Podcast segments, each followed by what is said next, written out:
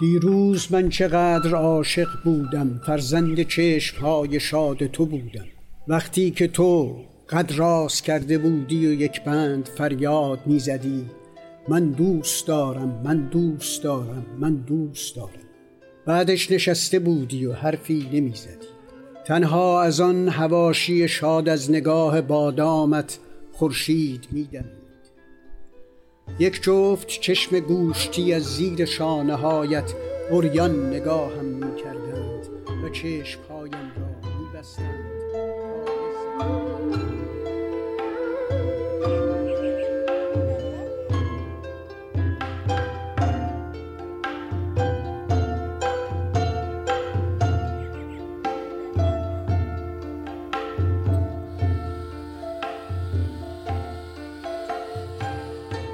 در روزگاری که سناریوهای رسانه‌ای چیزی جز استراب و نیستی برای ما ندارند تنها و تنها یک ذهن خیال باف انسان را از نسیان و فراموشی دور می کند. به قول میلان کندرا در گذشته آنان که جان خود را هماهنگ با خوشی ها و خستگی های این جهان نمی‌دیدند به خانقاه یا دیری پناه می بردند. انسان مدرن اما برای آویختن رویاهایش پناهگاهی جز گوشه ذهنش ندارد. من احمد غلامی مهرآبادی هستم و به خیال خیال باف خوش اومدید.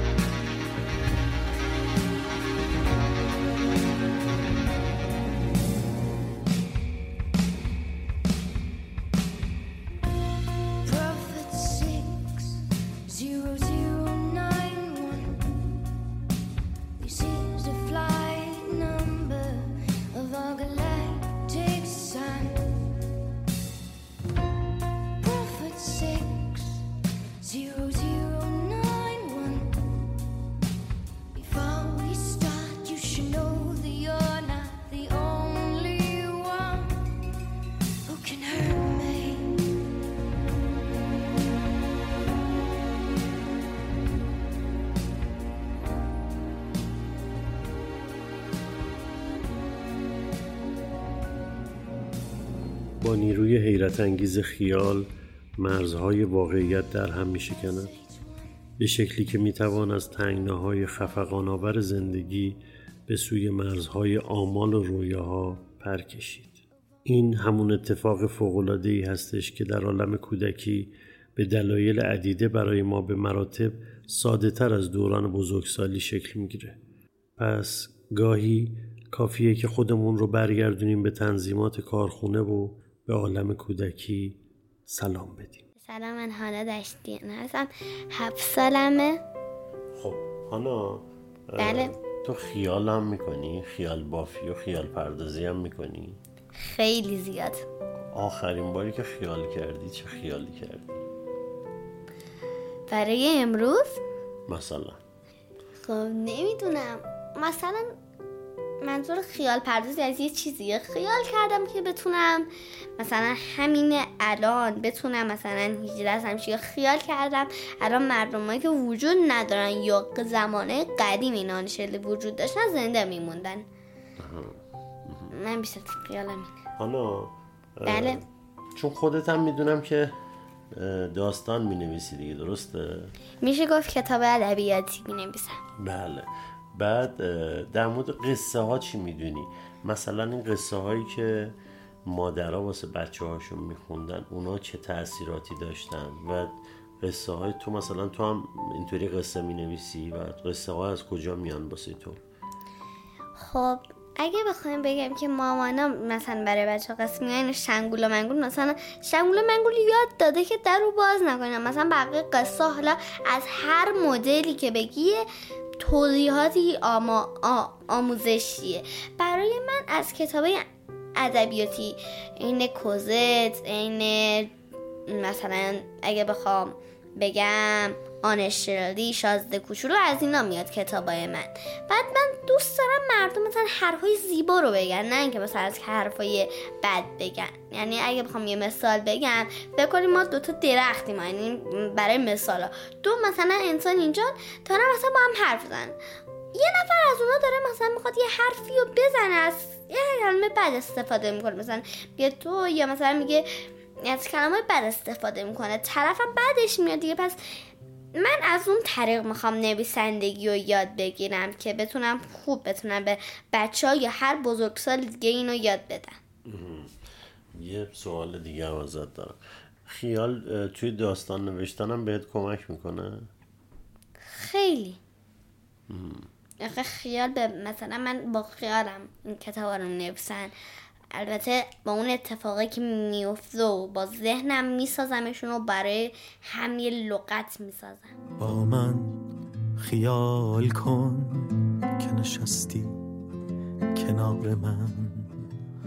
تو قصه گفته ای من قصه خواندم.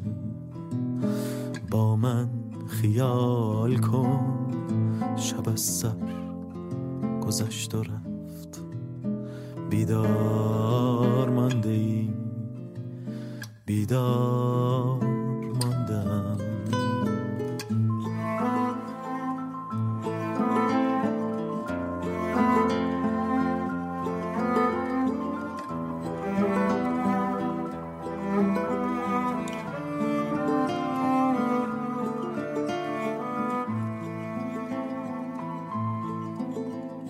در کوچه یکی ساز می‌زند.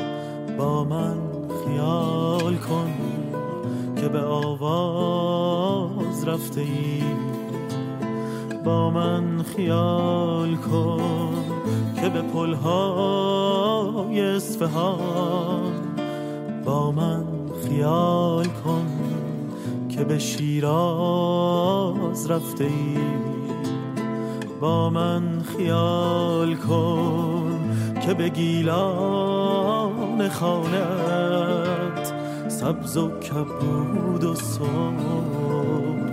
جنگل دمیده است در کوچه های سرد و پریشان این دیار دستی به دست یار امشب رسیده است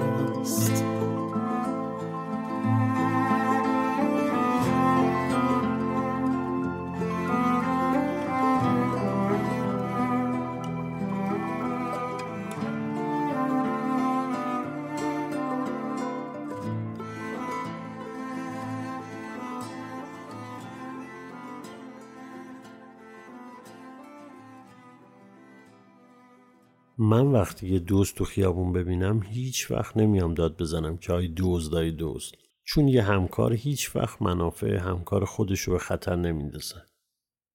آره منم یه دزدم حالا میگم دوست شما هم هوا براتون نداره که من چه حیولایی هستم. حتما قسمت این بوده که منم برم تو این سنف. متاسفانه درباره شغل ما تو ایران همه چیز منفیه. ولی این فقط مختص به کشور ماست. وگرنه خارج از این مرز و بوم دوست کلی ارج و قرب داره واسه خودش. مثلا همین رابین هود. دوز بود دیگه تای تایش اما سالها دربارش فیلم و سریال و کارتون ساختن و از ویژگی های اخلاقیش گفتن. یا همین دزدان دریایی کارائیب. ببین چه دبدبه و کبکبه ای دارن. حتی رفتن جانی دپ جانی دپ رو برداشتن و شخصیت اصلی فیلم. و خلاصه به شغل ما از یه زاویه خیلی خیلی خاص نگاه کردن. الان با خودتون میگید من این همه اطلاعات سینمایی رو از کجا دارم؟ آخه خب من یه دزد عشق سینما. نه به واسطه شغلم نه کلا عشق سینما این به شغل منم یه لول خاص داده. اصلا بدبختی همینه دیگه که نوع نگاه شما به من و همکارام خیلی تیپیکال و سطحیه. دزد از نظر شما صدای خشنی داره؟ موهاش رو همیشه مثل سفر کشگولی میتراشه و دائم عینک دودی به چشم داره یا اینکه دوست کل بدنش تتو داره و خیلی خشنه و نه زن داره و نه زندگی و خلاصه یه بی پدر مادر. مادر؟ الان که گفتم مادر دوباره و صد باره یه اشکی اومد پشت چشام یه ای داشتم سمت سوره وردی که حدودا یک ماه یه حواس جمع روش کار کرده بودم. صابخونه یه مرد تنها بود هم هیکل و هم قیافه حامد بهداد. روزا خونه نبود و شبا هم دیر برمیگشت خونه. خسته و کوفته میخوابید و صبح زودم می‌زد بیرون. دیگه آرسن لوپن بازیام تموم شده بود و روز عملیات فرا رسیده بود. خیلی تر و تمیز ریموت پارکینگش رو کپی کرده بودم و ماشین رو بردم تو حیات بعدش هم رفتم سمت در. کلا در ورودی خونه مردم رو از در خونه خودمون هم راحت در باز می‌کردم. خدا رو که سیستم دوزگیرم نداشت. کلا طرف خیلی گیجتر از این حرفا نشون می‌داد. وارد شدم یهو دیدم یه تپه پرموی سفید اومد سمتم. از طریق پارس کردنش متوجه شدم سگی. البته سگ که چه ارز کنم یه شیتسوی نقلی بود که پارس کردنش مثل صدای عدسه بچه ها بود. خیلی خیلی جیگر بود و سریع بغلش کردم که بچه نترسه. همینطوری که بچه تو بغلم بود یه گشتی تو خونه زدم. وسایل خونه رو خوب ورانداز کردم. داشتم فکر می‌کردم حداقل باید دو سری با ماشین ببرمشون. تو همین شیشو بهش بودم که روی در یخچال عکس صابخونه رو با یه خانم پیری دیدم. یه خانم خوشگل لاغرندام با موهای نقره‌ای و یه عصا دستش که حامد بهداد رو مثل پاندا بغل کرده بود. ببخشید از این پس به جهت راحتی شما به صابخونه میگم حامد بهداد. عکس یه خانم جوون و چند تا دختر بچه هم روی یخچال بود که انگار خارج بودن و یه جایی وسط طبیعت با حال تو عالم عکسا بودم که یهو صدای تلفن بلند شد. من واقعیتش کوب کرده بودم. تا بتونم پیدا کنم که صدا از کجا میاد رفت روی پیغام گیر. صدای چند تا بچه شیطون اون خط شنیده می‌شد که داشتن حسابی شیطونی می‌کردن و ناگهان صدای یه زن جوان اومد که اه اه گوشی رو بده ببینم ور پریده. سلام حامد چطوری؟ از مامان چه خبر؟ حامد ببینین سیتارابین رو پیدا کردم. با مسافر فرستادم. یه یاروی دیویست دلار می‌گیره میاره ایران. می‌دونم چقدر کلافه و خسته. امیدوارم این روزا تموم بشه و زودی مامان برگرده خونه. حامد من برم تا اینا اینجا رو منفجر نکردن. خدافز مراقب خودت باش. من با شنیدن کلمه سیتارابین انگار وسط یه دزدی بزرگ مثل سریال خونه کاغذی باشی و یهو تموم آژیرای بانک به صدا در بیان توی دلم آشوب شد. کلافه شده بودم. کلافه و به هم ریخته. اینو حتی اون سگ کوچولو هم متوجه شده بود و آروم تو بغلم ناله می‌کرد. اون بچه رو ولش کردم و خودم نشستم روی زمین و سر در گریبون شدم. یه لحظه تمام وجودم گر گرفت. اما خودم رو جمع جور کردم و با خودم گفتم اولاخ تو اومدی اینجا سر کار. سریع بلند شدم و رفتم تو پذیرایی که از اونجا کارم رو شروع کنم. که باز دوباره چشمم خورد به یه آینه بزرگ رومیزی با فریم خراتی شده یه چوبی که کلی قاب جلوش بود. ناخداگاه رفتم سمتشون. تقریبا همه آدمای توی عکسای روی یخچال اینجا هم بودن و مرکز تمومی عکسا همون پیرزن خوشگل مونغرهی بود. اشک توی چشام جمع شد. احتمالا این پیرزن مادر حامد بود. همون کسی که الان لنگ سیتارابین بود. حالا سیتارابین چه کوفتیه؟ یکی از داروهای مهم لوسمی. لوسمی چه کسافتیه همون سرطان کوفتی خون. همون سرطانی که ننه هاجر رو از من گرفت.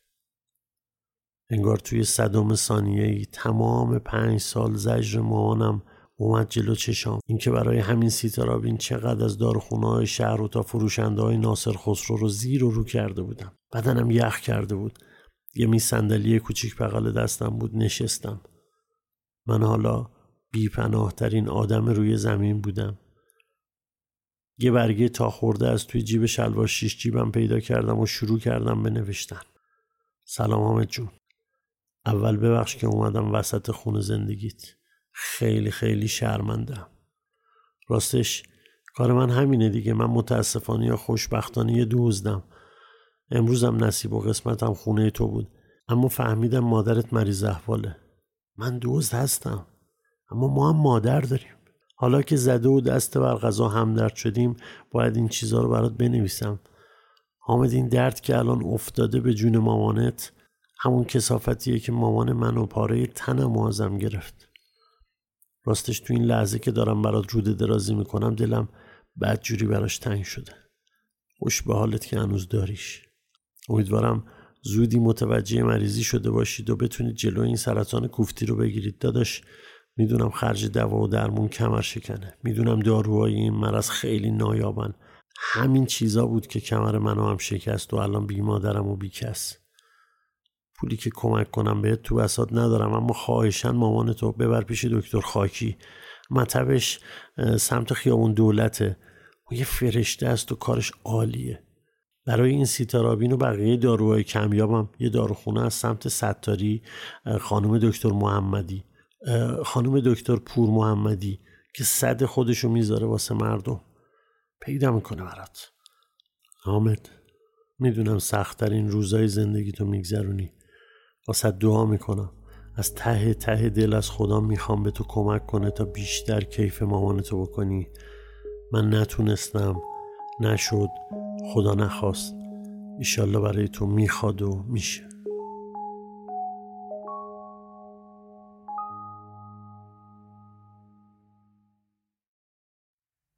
آرزوی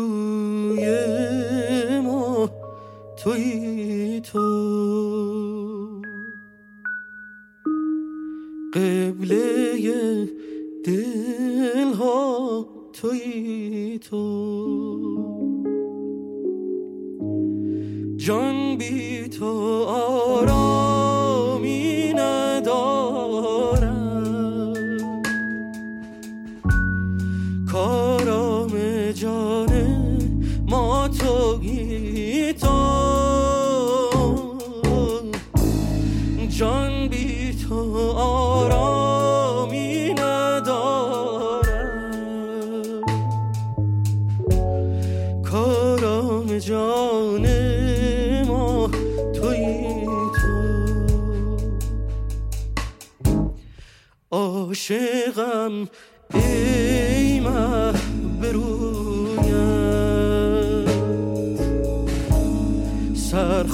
سرخوشم ای گل ببویت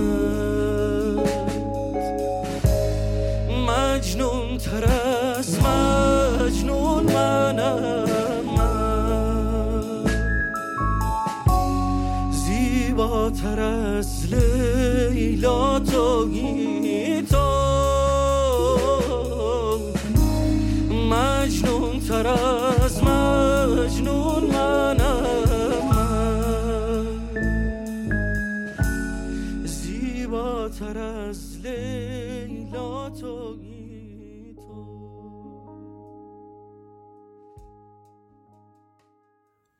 من روزی تبخیر می شوم. من تبخیر تن تو می شوم. با نبودنت ها در هم پیچیده می شوند. لایه اوزون به اندازه لب بالایی بالا بلایت نازک می شود. جهان گرم می شود تب می کند و در تاب گیسوهایت می سوزد و می پیچد. نمی‌دانم این چه حکمتی است. حکم نبودنت را می گویم حاکم نبودنت کیست؟ من یقه چه کسی را بگیرم؟ چرا انقدر هوا گرم است؟ چرا انقدر آتش است بر جگرم؟ ای کاش انقدر نازک نبود لایه اوزون.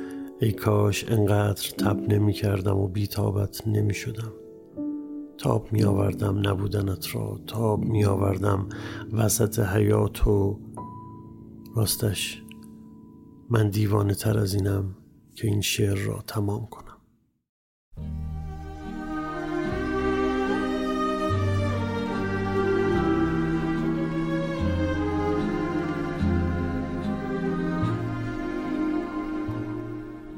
May I never see the sun go down. May I never feel the falling rain. If the love that I declare isn't all that's right and fair, may I never, may I never love again. May I never see the blue of the sky, nor the moon and stars down Lover's Lane. May I never live a day if I don't mean what I say. May I never, may I never love again.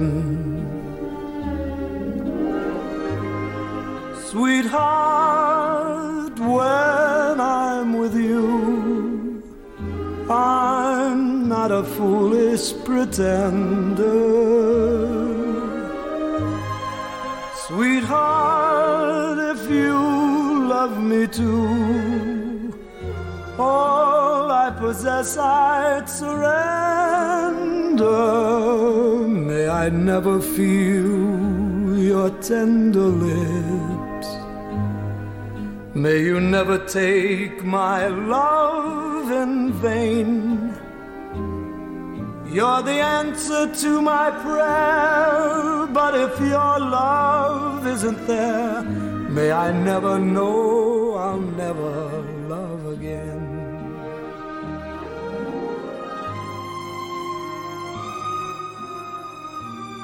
وسط صدای واویلا واویلای شهرام شب بره منو کشید یه کناری و بهم گفت من دارم تو عالم رفاقت بهتون پیشنهاد میدم وگرنه که صلاح مملکت خیش خسروان دانن حالا خود دانی شش ماه بود که نازی باردار بود و توی همین شش ماه شرکت ما تعدیل نیرو کرد و من و سی نفر دیگه یهو بیکار شدیم. خود نازی هم بعد از پلمب کتاب فروشی همون چندرغاز حقوقش رو به فنا داده بود. تا جایی که شنیده بودیم می‌گفتن بچه روزیشو با خودش میاره اما نه که نیورده بود بلکه یه چیزایی هم با خودش برده بود. اگرچه نازی تو همین شیش ماه کاملا دلبسته تپش این بچه شده بود اما معتقد بود خیلی خودخواهانه است که وسط این همه بلا و بدبختی خودمون و مملکت یکی دیگر رو بندازیم تو این جبر جغرافیایی. من اما حتی براش اسمم گذاشته بودم و با خیالش بعضی شبا از درس و مشق و دانشگاهش می‌رفتم و می‌رفتم تا خواستگاری و عروسیش. برزخی بودیم. برزخی بین بودن و نبودن که بیشتر می‌رفت سمت نبودن بچه. تا اون مهمونی کذایی خونه بهروز و اون پیشنهاد. یارو از دوستای قدیمی بهروز بود که وقتی داستان سخت جنین و دلایلش رو از بچه ها فهمیده بود اومد و یه سلامتی زد و گفت رفیق می‌دونم اوضاعتون چطوره اما به نظرم انداختن بچه الان کار درستی نیست. من که بالاخره یه نفر رو هم نظر با خودم پیدا کرده بودم با شوق نگاهش کردم و تا اومدم از رویاهام برای بچه بهش بگم ادامه داد. من یه پیشنهاد دوستانه دارم براتون تا به یه پول و پلهی برسید و این ماجرای بچم براتون حسرت نشه. گفتم چطوری؟ ببین کافیه تو همین وضع خانومت یه تصادف بکنه. البته تصادف ساختگی که ما آدمش شد داریم. بعدش دیگه یه آدم زنده شامل حال این بچه میشه که البته باید یکی تو پزشک قانونی تاییدش بکنه که ما آدمشو داریم. میمونه قاضی دادگاه. پریدم وسط حرفش که حتما اونم آدمشو دارید. نه دیگه. وقتی پزشکی قانونی تایید بکنه واقعش حل دیگه. خلاصه تو که می‌خوای بچه رو سخت کنی. حداقلش هدفمندش کن که خرج بچه بعدی رو داشته باشی. ضمنا اگه زود به جنبی رجب هم داری که نور علا نور میشه. رجب؟ رجب کیه دیگه؟ ماه رجب رو میگم که دیگه توش اضافه میشه. ببین یه چیزی حدود یه میلیارد می‌رسه بهت. که بدم نیست خدایی. با هر جمله که می‌گفت یکی از رویاهام توی مغزم میچرخید و میچرخید و یهو آتیش می‌گرفت و به خاکستر بدل می‌شد. خون خونم و می‌خورد که با چشمام بهش حمله کردم و گفتم مرتی که به احترام بهروز چیزی بهت نمیگم و بس دیگه. اونم گریه کرواتش رو شل کرد و گفت من دارم تو عالم رفاقت بهتون پیشنهاد میدم وگرنه که صلاح مملکت خیش خسروان دانن حالا خود دانی. توی راه برگشت به خونه نازی با اشک عین حرفای اون مرتیکه رو برام تکرار کرد. ظاهرا قبل من پیشنهاد رو به نازی داده بود. نازی می‌گفت به خدا برای من از تو سخت داره. چون الان شیش ماهی که با هم همزربانیم. حال من به حالش بنده. اما نمی‌خوام اونم مثل من و تو توی بدبختی بزرگ بشه. اینو می‌فهمی؟ ولی ظاهرا من خیلی نفهم بودم و با همین نفهمی بهش گفتم دیوونه. اصلا این طفل معصوم هیچی می‌دونی واسه خودت چه خطرناکه؟ شاید اصلا دیگه نتونی بچه دار بشی. سر منو آروم گذاشت رو شونش و شروع کرد به نوازش و گفت دردت به جونم تحقیق می‌کنیم. اینا ظاهرا کارشون خوب بلدن و چند ساله دارن این کار رو انجام میدن. کاش اون شب حرفاتو گوش نمی کردم و کاش همونقدر نفهم میموندم و کاش خدا انقدر بیرحم نبود که نازی رو توی یه تصادف ساختگی از من بگیره و نازگلی رو بهم به بده با چشمایی که عین عین چشمای مامانشه.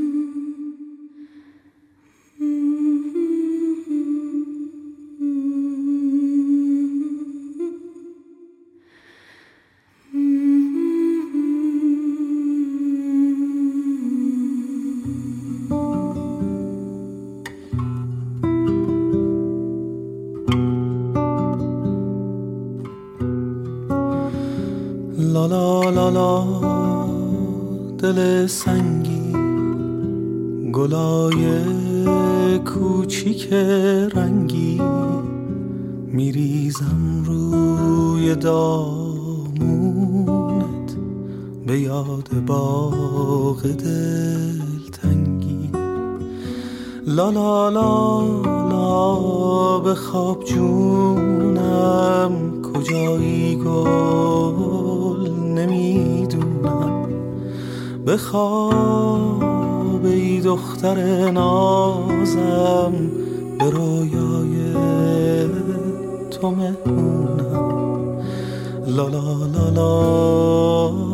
گل نرگس.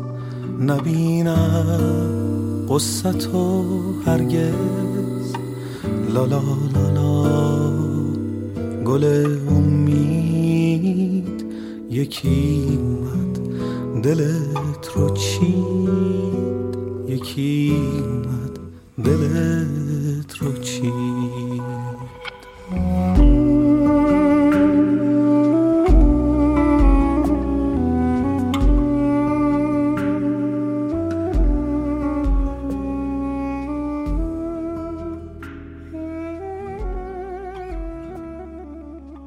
انسان از بد و تولد با دو مقوله مهم ذهن و زمان در چالش است و لالایی ها به عنوان اولین کنش میان مادر و کودک نقش مهمی را در شکلگیری مفاهیم ذهنی بازی می کنند. دکتر کرامت موللی در کتاب ذهن و زمان در توصیف لالایی از منظر فروید چنین می‌گوید که لالایی نوایی خاص دارای وزن و حالتی به خصوص است غالبا لالایی موجب مسرت خاطر شنونده نشده بلکه آنچه در او تأثیر می کند شفافیت و سادگی آن است. شفافیتی مملو از اندوه. این حالت غمبار آمیخته با لذت و بهره روحی است. اگر چنین است چگونه آوایی اینگونه اندوهبار می تواند موجودی چون کودک را به چنین آرامشی بخواند؟ این موضوعیه که تلاش داریم در قسمت‌های بعدی بیشتر به کنکاشمون بپردازیم. و حالا طبق روال گذشته لالایی دیگری رو با هنگسازی مهدی فرشیدفر گوش جان می‌کنیم. لالایی سوم پروانه جان مادر سحر ساهره احمد و قزال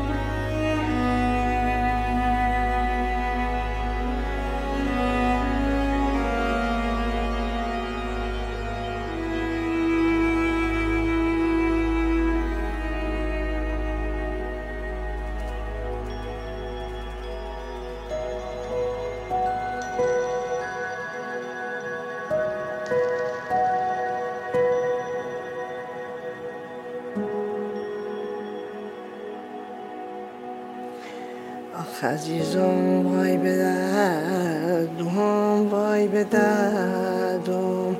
به جای گل بچین انم خال زدم عزیزم وای به دردم وای به دردم. به جای گل بچین انم خال زدم